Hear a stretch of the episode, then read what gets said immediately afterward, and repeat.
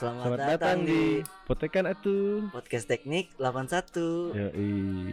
bersama gua di sini Komeng. Dan gue sendiri Bung Nat. Di sini kita mau bahas apa sih? Di sini kita akan bahas beberapa hal dari segi pendidikan, keorganisasian, bahkan dinamika kampus pun akan kita bahas di sini serta masih banyak lagi hal-hal yang bakal kita bahas. Dan nggak lupa juga podcast ini dibuat oleh Badan Eksekutif Mahasiswa Fakultas Teknik Universitas Pakuan. Nah, buat masyarakat teknik jangan lupa ya dengerin podcast ini. Dengerin. Kalau sampai enggak bagus apin lu. Hai.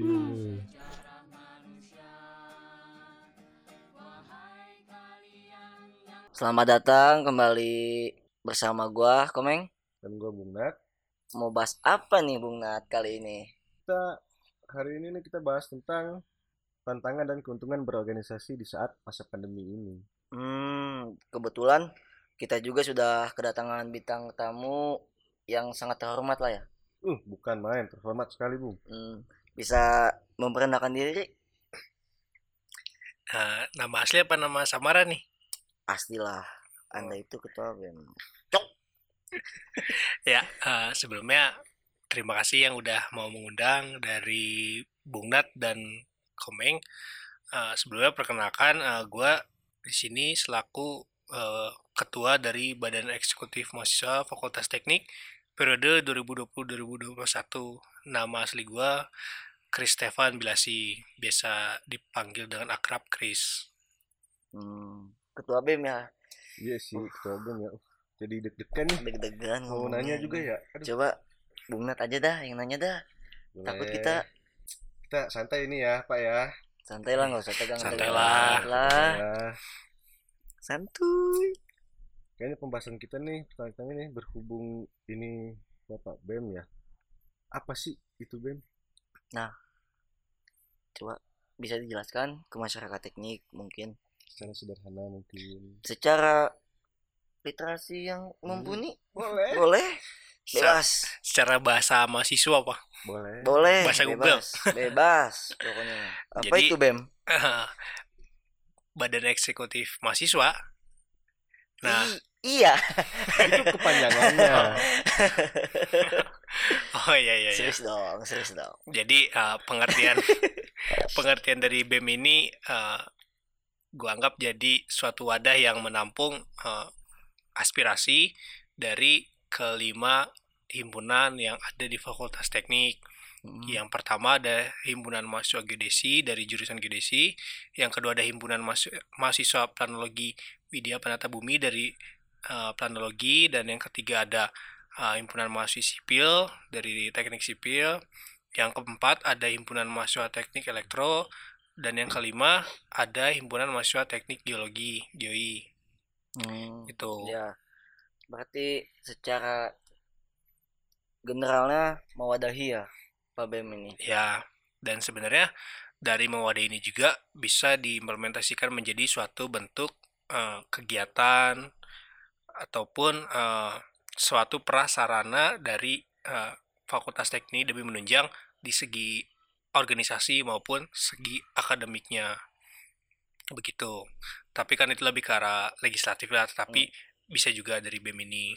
Tapi secara generalnya ya selaku badan pelaksana di fakul tingkat fakultas lah gitu. Iya, iya, iya. Uh, lumayan rumit sih ya pembahasannya sih ya. Hmm. Dari penjabarannya itu udah begitu wah banget lah. Berarti BEM itu apa? Ya ya gitu sih ketua organisasi Kan tadi aja. udah ditanya, Bu. Oh. Udah dijawab tadi teh. Maaf, maaf, maaf, maaf lah. Ini mah punten-punten Pak ya memang ya Bung Mengska ini rada begini sih. Kan kita awam nggak tahu nih Pak BEM maaf Hmm. nih ya. Saya orang awam nih maaf, maaf nih. Ya oh, tadi mungkin udah dijelasin sama Pak BEM sendiri ya. Apa itu arti dari BEM? Mungkin kita boleh tahu apa sih fungsi BEM tersendiri ini di Fakultas Teknik? Sebenarnya kalau dibicarakan fungsi banyak fungsinya. Ya. Mungkin eh, salah satu yang jelas yang tadi sempat gue bilang itu menyalurkan aspirasi lah Hmm. tuh. Dan yang kedua mengimplementasikannya dalam bentuk suatu kegiatan. Karena selaku badan pelaksana. Dan ketiga ya secara generalnya ya eh, menjalankan suatu kewajiban yang ada di dalam eh, keorganisasian kita ini. Yang terkhususnya di ranah fakultas ya di ranah fakultas teknik lah. Iya, iya. Tuh eh, fungsi BEM dan oh ya sama mengkoordinasikan dari eh, kelima jurusan ini kelima jurusan dan ya terutama kelima himpunan ini ya, ya himpunan mahasiswa jurusan yang ada di sini. saling mengkoordinasi ya dia ya menarik sih memang. Iya. Bersyukur dibuat kita orang-orang awam guys konsepnya begitu rapi dan wajib ada BEM itu ya di tingkat pendidikan tinggi tuh. Gimana Iya. menurut Pak BEM sendiri? ya pastinya harus ada karena ya sekarang siapa yang mengurusin ke dekan Ke struktural lah iya antar Struktural mahasiswa, lah, hmm. antar mahasiswa siapa kan. yang mengurusin secara langsung birokrasinya gitu kan sedangkan eh, kita tahu sendiri kan pasti ada birokrasi yang agak berbeda gitu kan gitu Hmm, dari fungsi apa itu BEM serta pengertian dan jabarannya banyak ya. Tapi kalau boleh tahu nih Pak, ada apa aja sih di dalam BEM? Misalkan kayak organigramnya ataupun strukturnya. Kalau boleh dijelasin ya. Boleh nggak nih? Boleh nggak nih? tapi sebelumnya udah pada ikut setapak embak belum ini Uh, Eh, pasti dong. Alhamdulillah, Kan Hmm. podcast ini dibuat oleh Badan Eksekutif Mahasiswa Fakultas Teknik. Universitas Pakuan. Iya. Iya, bagus deh udah pada ikut mah Wajib Oke. dong. Iya. Masa enggak sih? Haruslah. Ya, ya balik lagi di yang dipertanyakan Bung Nat nih. ya Tadi kita udah berbicara apa itu BEM tersendiri, fungsi BEM juga. Nah, mungkin kita pengen tahu sih ada apa aja di dalam BEM tuh. sebenarnya ada anggotanya ada pengurusnya dan ada satu beberapa banyaknya departemen yang mengurusi dari kinerja si BEM Badan Eksekutif Mahasiswanya ini Hmm. Nah, mulai dari eh, ketua dan wakil dan dibantu dengan dewan harian. Nah, dewan harian ini ada yang namanya sekretaris dengan bendahara Hmm. dan, dan, dan dilanjut dengan eh, pengurusan intinya dari keenam departemen. Mulai dari departemen pendidikan. Nah, ini secara ini ya, Ya. nggak mengurut atau gimana, cuman secara umum aja departemen pendidikan, ada departemen kerohanian, yang ketiga ada departemen humas, yang keempat eh, ada departemen minat dan bakat, yang kelima ada departemen tekshop ataupun teknisop, dan yang keenam ada departemen teknik adventure for science atau yang biasa kita sebut eh, dengan TAPS. Hmm. Lumayan banyak ya departemennya ya. Alhamdulillah Pak banyak, Anggotanya Banyak juga. lumayan. lumayan lah. Harus lah ya. Iya loh. Namanya wajib berorganisasi di teknik harus banyak lah pengurusnya. Harus Pastinya. ya, harus Apalagi banyak ya. mengurusi dan menampung aspirasi mahasiswa teknik lah ya masyarakat teknik di sini. Iya karena enam bidang itu termasuk dalam ibaratnya enam jenderal lah Hmm. Iya nggak? demi menyokong si teknik ini ataupun si -nya, ya enam jenderal ini yang menampung segala sesuatunya gitu. Hmm. Jadi kayak menterinya lah ya. Ya bisa dibilang menteri lah kalau Menteri. dalam tatanan negara, Nah, iya. miniatur negara. sih memang ya miniatur negara ya. Tapi di dalam kata BEM juga ada yang namanya eksekutif. Berarti di sini tuh sistemnya kan boleh kita tahu di struktur negara pun ada eksekutif. Nah, mungkin hampir sama ya jatuhnya. Ada presiden, ada menteri. Gimana tuh? Apa? Ah, gimana gua nggak tahu ini orang awam.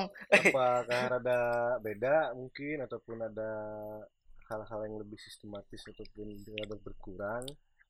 Ini sih menurut pandangan Bapak sendiri ya.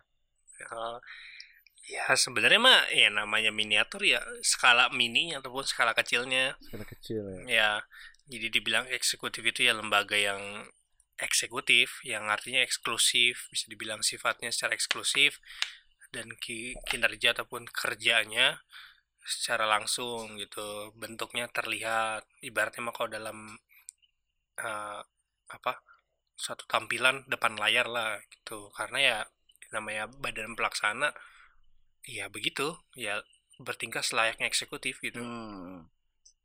eksklusif gitu. Eh, tuh dengar masyarakat teknik tuh. Bisa difahami dan dimaknain lah apa itu BEM, fungsi BEM dan ada apa aja di dalam BEM. Mungkin yang tadi disebutin ketua BEM kita ada beberapa departemen di dalam BEM. Nantilah episode selanjut- selanjutnya ya bakal kita bahas secara rinci. Nah, balik lagi ke apa yang kita bahas tadi nih Bung Nat nih. Apa tadi tuh? yang dari tema ya Hmm. tantangan dan keuntungan berorganisasi di saat pandemi ya Nah, berarti eh lu ngejabat di saat pandemi nih. ya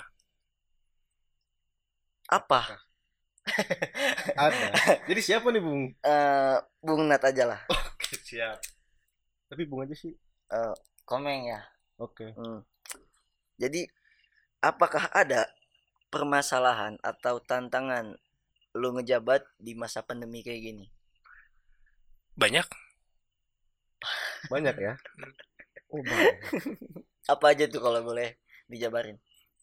kalau di- dibilang banyak tetapi ke sini sini udah berkurang.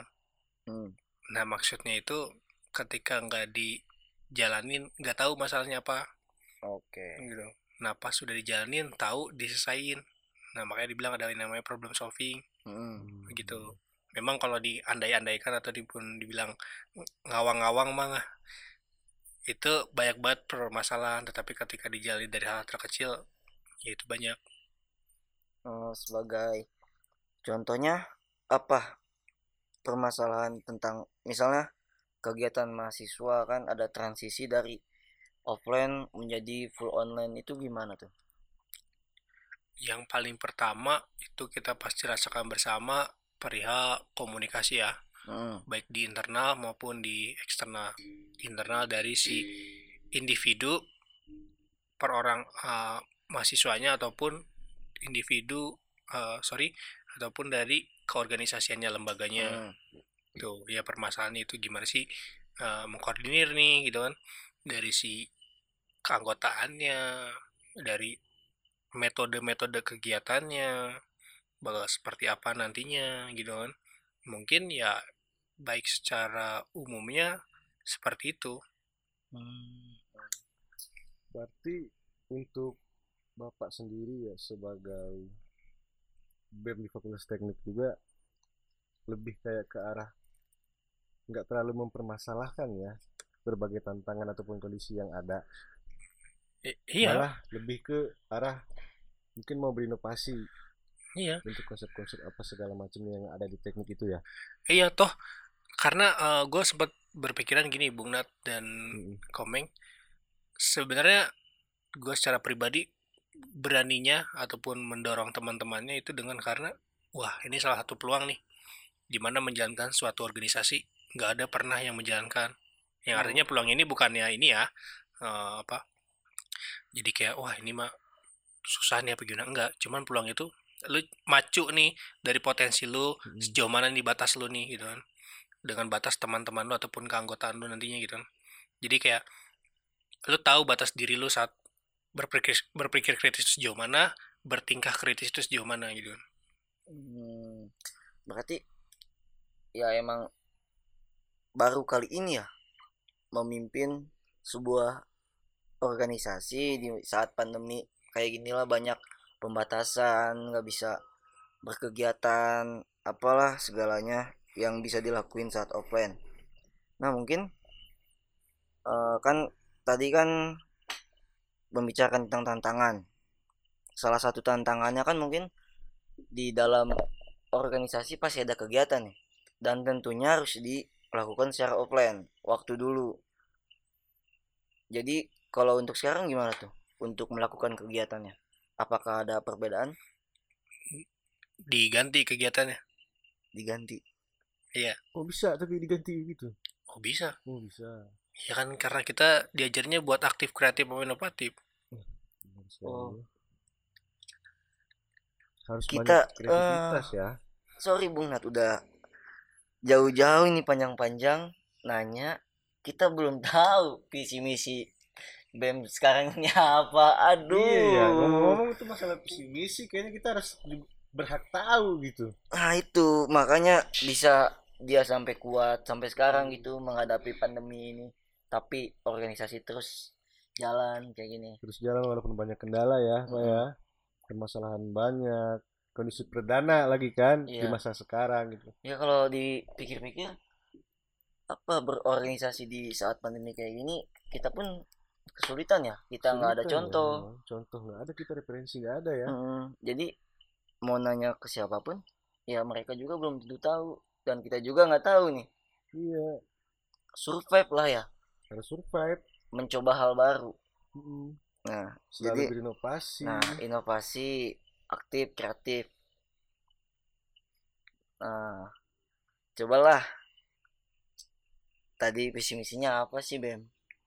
Ih, lupa lagi visi misinya. alah coba ini. Kok bisa lupa? Ah, Ah, ini. bercanda bercanda. serius amat dari tadi ini kaku Iya. banget ya ih selalu lah ada kali Ada terus. ada terus Ah, panjang tahu nih visi misinya. coba Gak apa kali ya. mungkin boleh yang masyarakat teknik belum tahu bisa tahu lah Hmm. Harusnya udah tahu lah kan udah milih. Oh, Awal-awal. kan masih- Kan masih ada maba yang baru masuk. Oh, benar. Ada adik-adik baru. Adik baru ya. Jadi, Hmm. mereka nggak tahu di saat kita kondisi pemilihan ataupun segimana. Ketika anda mencalonkan mereka juga nggak tahu. Tapi pas ketika masuk, oh ini pejabat yang ada di sekarang. harus berhak tahu dong mereka hak mereka itu tahu pemimpin Iyalah, harus. coba apa tuh Jadi dasar pemikiran dari visi misi sebenarnya Hmm. ya karena sebenarnya jujur ngambil dari Google. Cuman eh, kenapa gua ngambil dari Google? Gua ambil yang eh, baik-baiknya ataupun Hmm. yang sederhananya bisa gua bakal implementasikan.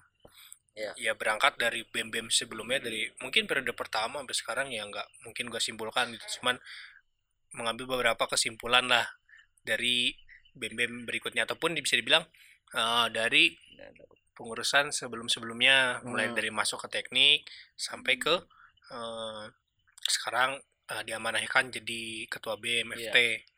Nah, sebenarnya visinya sederhana aja gitu kan. apa Terwujud tuh kalau boleh tahu terwujudnya sih dari Badan Eksekutif Mahasiswa Fakultas Teknik ini yang aspiratif, edukatif, inspiratif, komunikatif dan sensitif. Hmm. Dan adapun eh, keempat poin dari misinya ini demi mewujudkan si visinya. iya Yang pertama, membangun komunikasi yang baik, jujur, dan adil terhadap sivitas akademik maupun mahasiswa FT. Dan yang kedua, ada memadai memfasilitasi dan mengembangkan aspirasi, potensi, minat, dan bakat dalam bidang akademik maupun non-akademik. Hmm. Dan yang ketiga, menyuguhkan edukasi bersifat faktual, populer, dan selektif terhadap perkembangan sejarah dan teknologi. Dan yang keempat, ada membangun mahasiswa Fakultas Teknik yang sadar akan kondisi sosial masyarakat di kampus maupun luar kampus. Begitu Bung Nat maupun Meng.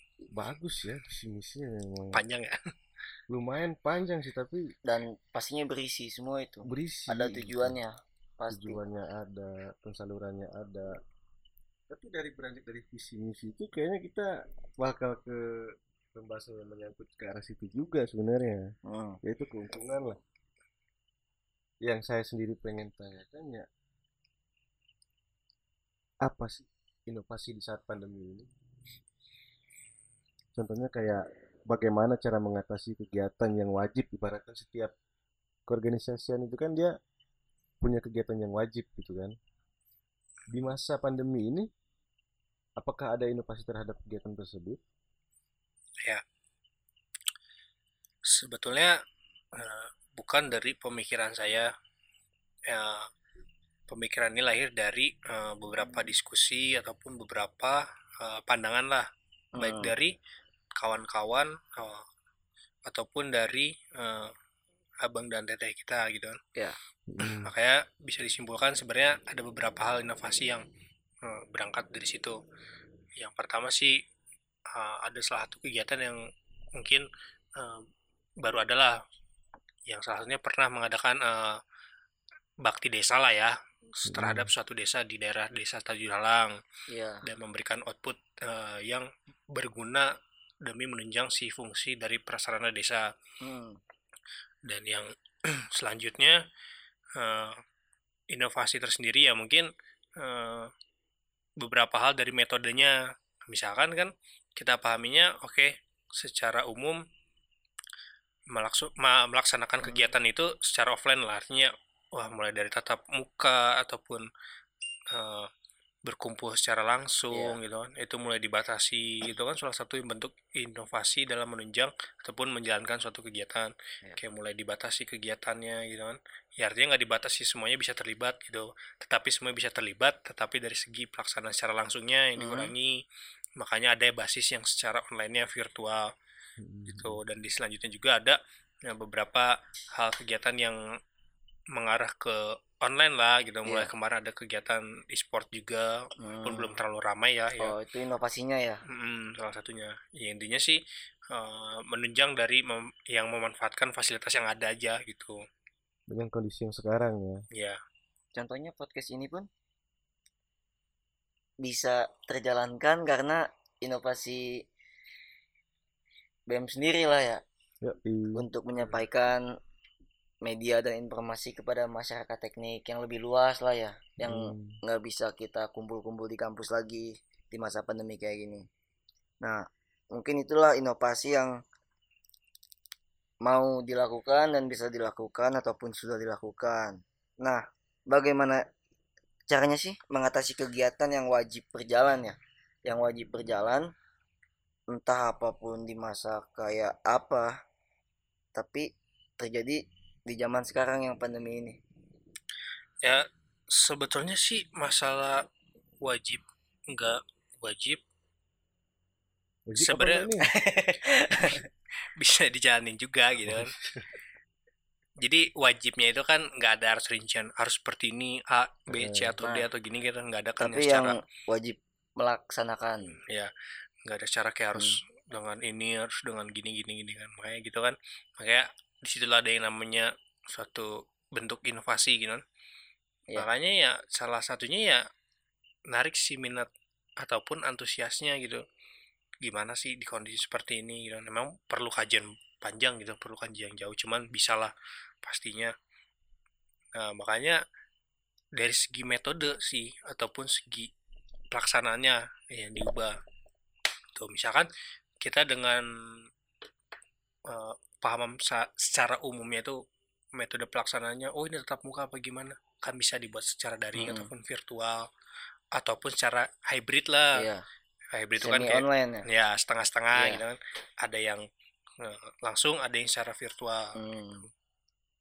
Itu ya caranya ya, cara mengatasinya. Nah, salah satu cara ya dan dan sebenarnya di balik itu semua ya pasti harus ada yang dikurangi juga harus ada yang ditambahkan. Misalkan ya nantinya ada yang namanya pro dan kontra pasti itu ada. Dan ada. juga kan eh, yang buat esensinya pun juga harus coba dioptimalkan dipenuhi gitu kan. Hmm, karena yang penting lah buat ngejalanin kegiatan ya kita nggak bisa begitu aja gitu kan. Pasti harus Hmm. ada esensinya gitu.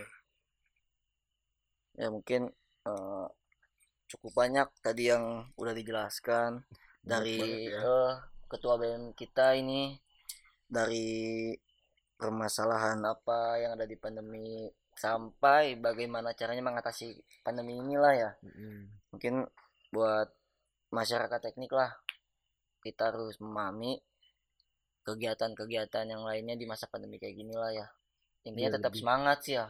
selalu semangat terus jangan lupa jaga kesehatannya. Selalu lah jaga kesehatan. serta seperti yang disampaikan kepada BEM kita untuk selalu terus kreatif berinovasi. Si aktif. Aktif. Dan terutama sensitif. Uh, parah. Sensitif sih ya. Terakhir sensitif deh terakhir. Sensitifnya bukan ini ya? Ah iya. Kita mau nanya nih. Eh, mungkin Salah, salah, takutnya banyak yang berpikiran apa? Sensitif apa sih yang mau diwujudkan di keluarga besar Fakultas Teknik Universitas Pakuan ini sensitifnya bukan disikut disikut sedikit langsung berantem ya enggak gitu. Sikut sedikit langsung pukul apa gimana enggak enggak gitu bukan anak FT banget sebenarnya kalau kayak gitu Hmm. kayak apa sensitif yang dimaksud tuh ya lo lebih bisa nggak ngedepankan pemikiran dulu gitu kan, Iya. sebelum melakukan suatu hal Hmm. sebelum ya memang secara umum anak teknik itu orang yang praktisi lah gitu gue bisa bilang iya. gitu ya menurut gue ya Oh, karena memang kita tuh wah orangnya selalu bilang gerak teknisi banget Hmm. gitu kan teknis gitu kan orangnya makanya kenapa nggak didepankan ke sononya gitu maksud gue sensitif kan dibilang kenapa bisa maju pemikiran ya karena sensitif kita ini terpicunya karena ada pemikiran yang mengganggu gitu ibarat ketika Hmm. kesel sama seorang ya pasti kan di kepikiran dulu bukan karena dipukul apa gimana Hmm. nah kan Hmm. gue bilang maju sensitifnya di situ bagaimana sih ntar di, diimplementasinya dalam suatu keorganisasian gitu kan. Ya artinya segala sesuatunya apalagi khususnya di kondisi covid yang kayak gini kan iya. segala sesuatu harus dibatasi benar-benar jaga jarak apalagi jaga kesehatan gitu kan. Kita kan perlu pacu banget nih dari segi pemikirannya buat melakukan suatu hal tuh bener banget lo harus sensitif gitu. Hmm. itu sih yang coba pengen di uh, ataupun yang lagi gue lakukan terus menerus kepada teman-teman uh, FT lebih ke sensitif pada pemikiran ya Yoi, jangan selalu terpancing emosi lah ya. biar nggak gampang eksekusi Oke, baik.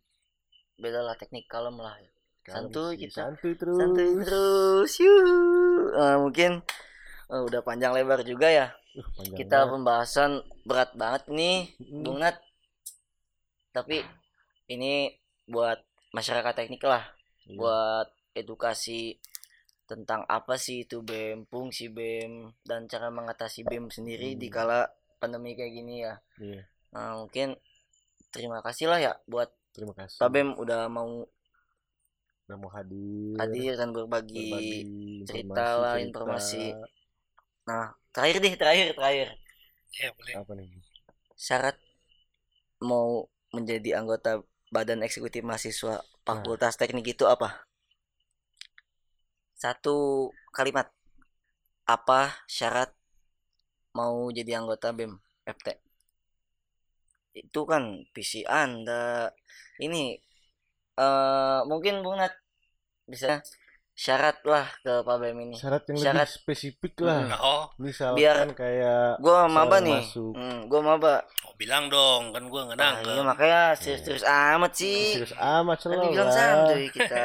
ya, syaratnya ikut stapak dan kembaks Stapak dan Kembax. ya dan ikuti pengkaderan di tiap-tiap himpunannya Hmm, Wajib tuh ya. wajib, banget wajib ya karena lu cuman setengah nyawa kalau ikut stapak doang Yoi, kalau ketika lu ikut pengkaderan di mana lu full nyawa lu yoi. ibaratnya gitu Hmm. Yuk. Mungkin eh, terima kasih banyak ya terima kasih buat banyak Pak Bem. Janganlah baik lah terbaik emang. Eh, terima kasih buat Pak Bem udah banyak sharing bercerita berbagi informasi dan tidak lupa juga kita ingatkan podcast ini dibuat oleh Badan Eksekutif Mahasiswa Fakultas Teknik Universitas Pakuan dan juga kita melaksanakan podcast ini pun mematuhi protokol kesehatan, menjaga jarak, memakai masker. Mungkin sekian dari kami. Saya Komeng Dan saya Bungat. pamit undur diri. Jangan lupa didengerin terus. Potekan atuh. Podcast Teknik 81. Dengerin terus ya. Kalau nggak dengerin, inget kan? Awas lu. Bakal gue push upin lo. Hahaha.